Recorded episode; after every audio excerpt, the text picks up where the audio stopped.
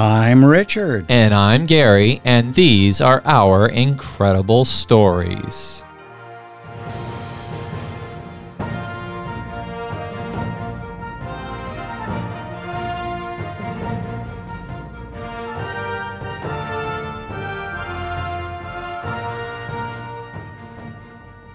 Roger Orange, this is Rattlesnake Control. Have you in sight north of my position?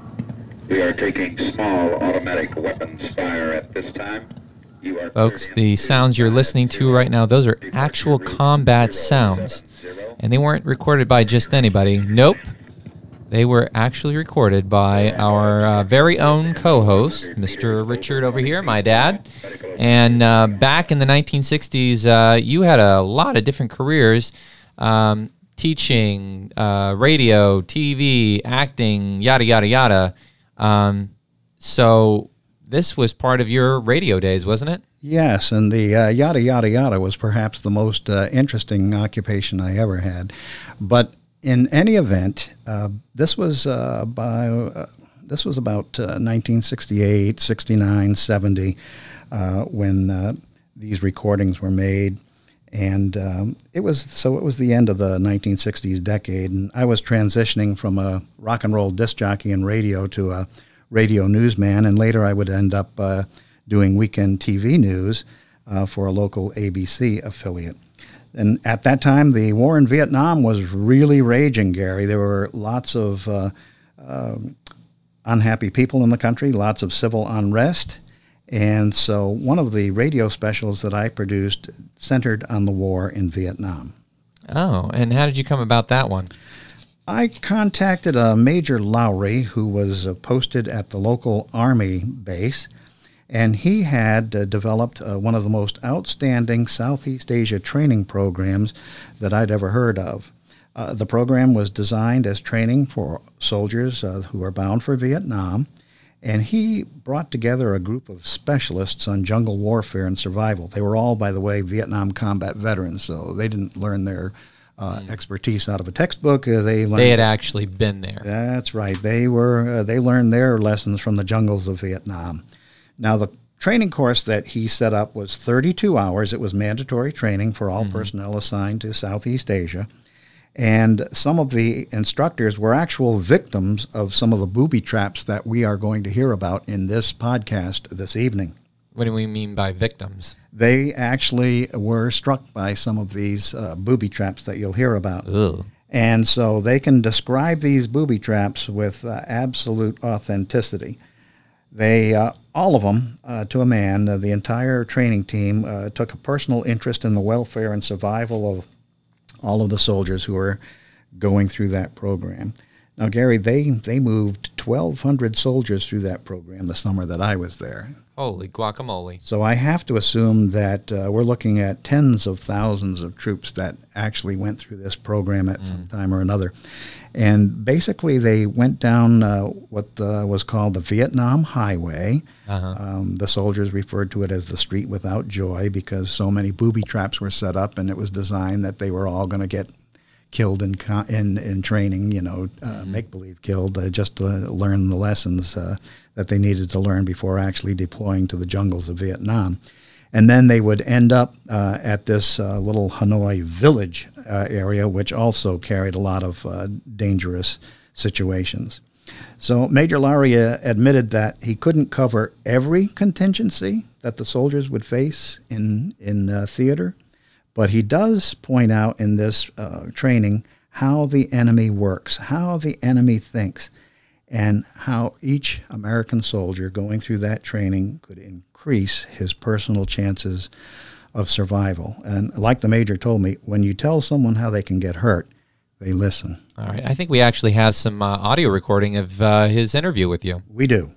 We have a Vietnamese village set up here that is required by regulations to me, I think it's a very important uh, part of our training. We take the individual here, bring him out to the village, and in a period of about an hour, hour and a half, we take him down a trail some 500 to 600 meters long and show him various and sundry type situations he may be faced with while he's in Vietnam. This is done to give the man a, an idea of what he will see when he gets there, how that it is in place, how Charlie uses it, and where he gets his material to do it with. From there, we bring him into a village and show him a typical village, although small in nature, of what he will run up onto in the central highlands or along the coast areas. Made of thatched grass, here he sees a chance to see what they have in the village, what uh, significance they put behind it, and if they want to leave it for us, exactly how they leave it for us, and then we have to guard ourselves against what they have left for us. Now, Gary, as I mentioned uh, earlier, this was a 32 hour training program. It stretched over the course of three days, and it actually began at the Army Post Theater, where the troops were uh, given um, uh, orientation films. And uh, the orientation films actually uh, told the soldier why he is in Vietnam, told him a little bit about the country's geography, uh, just some kind of basic background of where he was going and why he was going there. Then uh, they take the troops out uh, to the actual training. The squads move to Hanoi Highway and they're given an objective. They have to seize and destroy that village. They're going to encounter a lot of booby traps and anti personnel mines triggered by tripwires along the way. And that's for their own benefit when they're in real combat uh, in Vietnam.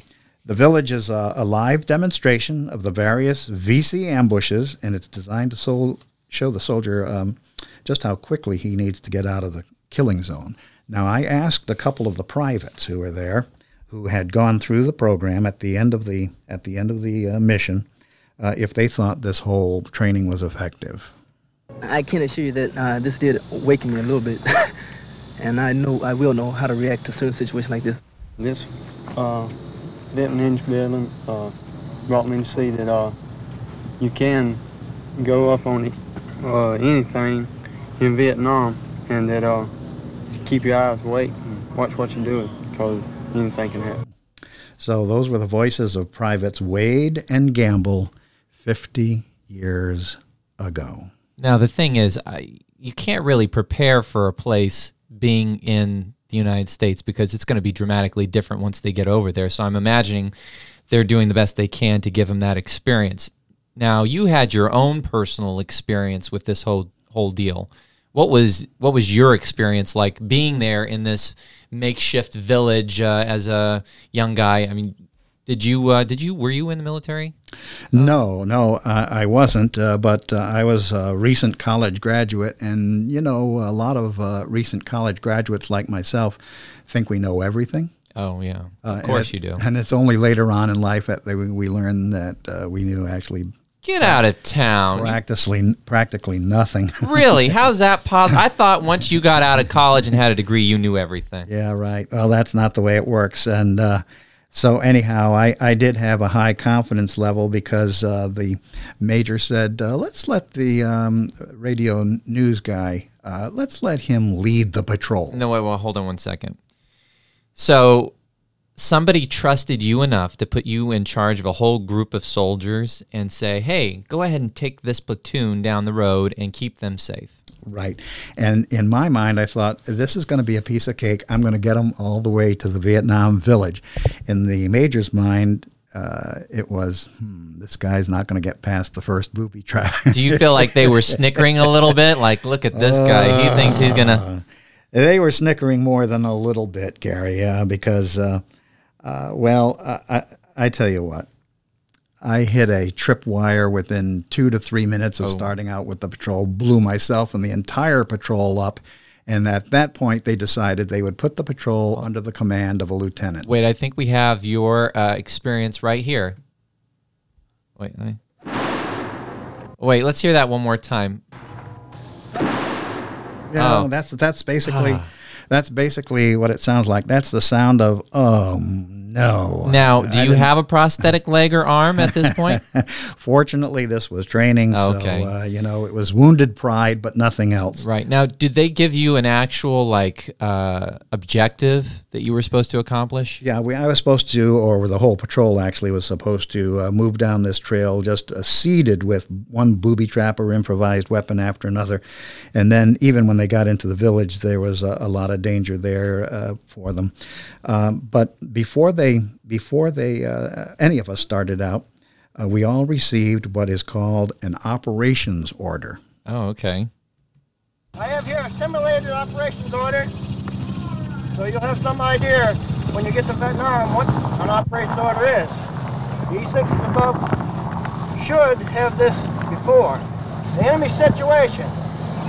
Approximately six months ago, the chief of this village asked for engineer assistance improve living conditions in this village. About two weeks ago, the chief of this village was killed. Now they have a new chief in this village. He's friendly towards us only when we're around his village.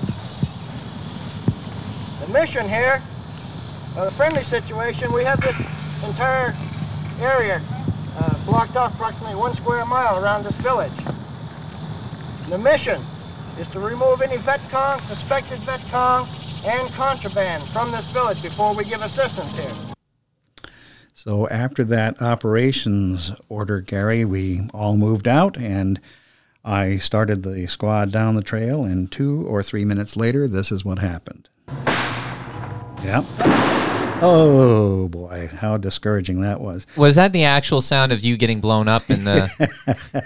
Yeah, that's uh, that's it. All right. No, I'm just imagining. You know, the rest of the guys are hanging back there, and then this. Uh, They're this all poor- laughing. Uh-huh. All the, all the GIs are laughing. Did you get to wear the fatigues and everything, or were you just in a pair of slacks? I was in and, uh, civvies. I was oh, in okay. civvies. Yeah, no, they they thought that was hilarious, but uh, I bet they did. I tell you what, the smiles were wiped off their faces before long because uh, they blew themselves up a number of times before we finally got to the village. And I'll tell you why, because along the way, there were a variety of booby traps and improvised v- Viet Cong weapons. Right here, we've got a homemade claymore mine. Charlie makes these things his own self. Gets pretty good at it. And yeah, always throwing away something. It be uh, just nails, anything. If it's hard and Charlie can use it, he will. Something like a glass. He can use a busted bottle for his claymore mines. You have to have something for strapping on the inside of these mines. It's not necessary to kill you, but if one wound you, he's doing all right. Wound you, takes one or two buddies, help get you back. That's what Charlie's after. Now I just got to pause it right there because to me that sounds absolutely terrifying. I mean, you're you're dealing with a group of people who uh, are very savvy with making their own weapons out of pretty much anything they can find out of the forest. I'm, we're not talking about M16s. We're not talking about grenades. We're talking about bamboo and glass and nails and things of this nature. Things that uh, you could pretty much find anywhere near you. Yeah, you're right, Gary. The uh, Viet Cong were absolute experts at using uh, natural materials from the jungle. And you mentioned glass and nails. That's not naturally found in the jungles. But uh, when the GIs would just throw what they considered junk away, They could use uh, it. the Viet Cong, uh, one man's junk is another man's treasure. And uh, they picked up that junk and uh, were able to use it lethally. And one of the ways they used it was in uh, the, what they called the swinging mace. It was detonated by a tripwire, and it was really horrific. Now, what I'm imagining, because uh, I've seen the movie Predator, and there's a scene at the end uh, of the film where Arnold is going up against the alien from outer space, and he has this large, uh, what looks like a log that has spikes that are rammed into it, and it's suspended with a tripwire so that when anybody or anything comes by and knocks that wire, this thing comes swinging down and slams into them. Is this kind of what we're talking about? Exactly. I think Hollywood picked this up from the uh, real war zones of Vietnam. I would have to imagine. Uh, and let's see. I think we have a little description of how bad it can be. And the end of these punji stakes and spikes are usually very sharp. And they dip the end in human waste. The reason for this is if you should come in contact with one of these booby traps, you might trip this booby trap and it might not hit you in your midsection or in your head or in some in some uh, fatal area. Therefore, if you should get stuck in the leg or arm with this booby trap, it can cause serious infections if you're not medevac immediately. Let me uh, mention, too, that that swinging mace, Gary can hurtle down the trail at 65 to 70 miles an hour, and it will absolutely knock anything in its path off that trail. How much do you think that thing weighs? Oh, I don't know, but you know what? Uh, th- there was no escaping it because if uh, GI jumped off the trail to avoid it, Mm. can you imagine seeing this thing coming at you at 65 or 70 miles an I hour? I would hate to imagine and you jump off the trail to avoid it. What they would jump into is a bed of punji stakes with poison or an excrement on them, or worse, uh, something that would actually explode. There was no escape from the swinging mace. so either way, you would you could end up being either killed or seriously injured. Yeah. Either now, way. that wasn't the only uh, booby trap they had, though. Didn't they uh, use something similar to bear traps? Yes, uh, there were a number of different uh, booby traps, and one of them was called the bear trap. this is where you have two boards that are laced with spikes. Now, if the GI steps on the bear trap, the spikes, believe it or not, could penetrate all the way up to his knee.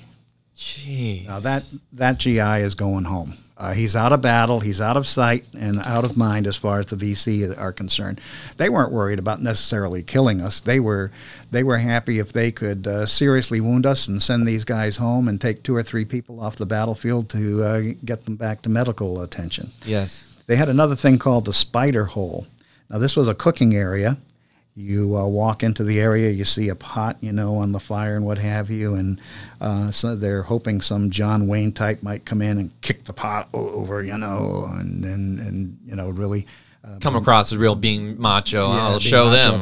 But anybody doing that, they could automatically they could be hit with automatic weapons fire from below because below all of that, there were VC with uh, automatic weapons. Jeez. Yeah. So, uh, by the way, the uh, trainees uh, got uh, a number of uh, life-saving rules that uh, they learned in the in the uh, course. Uh, one of them was to never sleep on a Viet Cong bed. Well, I'm not going to go into detail on that. You can imagine why you wouldn't do that, right? Oh yeah, bed bugs. Yeah. Really, really bad. Yeah, and uh, and booby traps besides. Never drink the well water because it could be Poison. Watch out for lookouts in the trees in the outskirts of villages. Yes. uh, pagodas. Uh, they um, they had ammo caches or escape tunnels uh, often that were connected with them. And the one thing uh, that I saw when I arrived at the uh, Hanoi village was a VC flag flying in the middle of the village, and it looked like a terrific souvenir for a GI just to rip down Oh, of off the course. flagpole. But they were warned, don't do it. Don't do it. The Viet Cong didn't leave anything behind that was useful, and what was there was there to kill you or maim you. And so, as the training sergeant lifted up the flag, we got to see the grenade. So if they had pulled that flag down, they would have. Yeah, they would have blown themselves up. And uh, finally, uh, the last rule that they gave the trainee, I, I'm sure you'd love to be sitting in the audience hearing this about ready to be posted to Vietnam. There were 1,000 types of snakes in Vietnam. I No, thank you. I guess there still are. And only 999 of them are poisonous, and the other one has the ability to eat you whole. Oh, that's kind of like uh, in Miami where they have all of the pythons. They Yeah. just swallow you up. Yeah. Wow, I'm not really sure how much different um, living in Miami is uh, versus going to Vietnam. Oh, I think there's a world of difference there. Well, probably yeah, so. Yeah. Um, I mean, that's that's fascinating. Uh, now, my question is though, so you're in this whole village. How accurate is it compared to the real deal? Because I mean, you know, if they're going to get them prepared for this, they would have to have some measure of believability to this whole setup. Right, right. And I can't I can't answer that question because I was never in the military. I just went through this Vietnam training, so I can't tell you how authentic it is. But we do have uh, an opinion expressed by Major Lowry. It's along the same line. Here you see uh, three huts, a cooking area and a well. The one I remember real well had about 70 huts just like this. The only difference is they had protective bunkers built around each hooch. The only difference you'll find here is this one is just smaller. The rest of them will be just like this. And also, Gary, uh, there uh, when we arrived at the village, there was a smell of rotting fish. The temperature was in the 90s. There was high humidity, and there was a whole bunch of wildlife running around the village. So it really looked authentic to me. And I learned that the pigs and ducks were under the direction of Sergeant Ross. I was just going to ask you that because my main question is are these animals just living there on the camp or did somebody bring them in? Whenever we have a village, uh, going through the village, I go out to my farm and I get my pigs and ducks, bring them out and put them in my pen. And so we try to make it realistic so that the, uh, the troops will know exactly what to expect and how realistic it will be. I really liked Sergeant Ross. That's one of my favorite cuts in the entire uh, program that I recorded. So, twice a week, they operated the Vietnam Village and they prepared soldiers for Vietnam. And I do believe they saved lives. Oh, that's fantastic. I mean, that right there is quite an experience for somebody to have. Yes, it is. Now, after you had your big experience, did you were you encouraged enough to want to go and uh, and join the army and No, head over to Vietnam? No, I think I enjoyed my uh, time on uh, Oh. television news shortly after this. Oh, I'm sure you did. Well, I tell you what, that was definitely uh, an incredible experience for you and an incredible story to be sharing with us. Um, but that's not the end. This is actually part uh, one of a two part uh, thing dealing with your experience uh, with the whole Vietnam training. And next week, we are going to take you on an air command strike. Believe it or not, we're going to have you right there in the cockpit. You're going to hear all the directions and everything. You're going to see how that part of the training goes down. Um, and it, it will be incredible. Basically, folks, you are going to be with the elite air commandos as they go on a counterinsurgency mission. Woo! It's going to be like next week. going to be like Top Gun over here. all right, well, it's that time. Once again, I'm Gary. And oh, I'm Richard. We flip flopped that one. You're Richard. I'm Gary. And this was actually your incredible story today.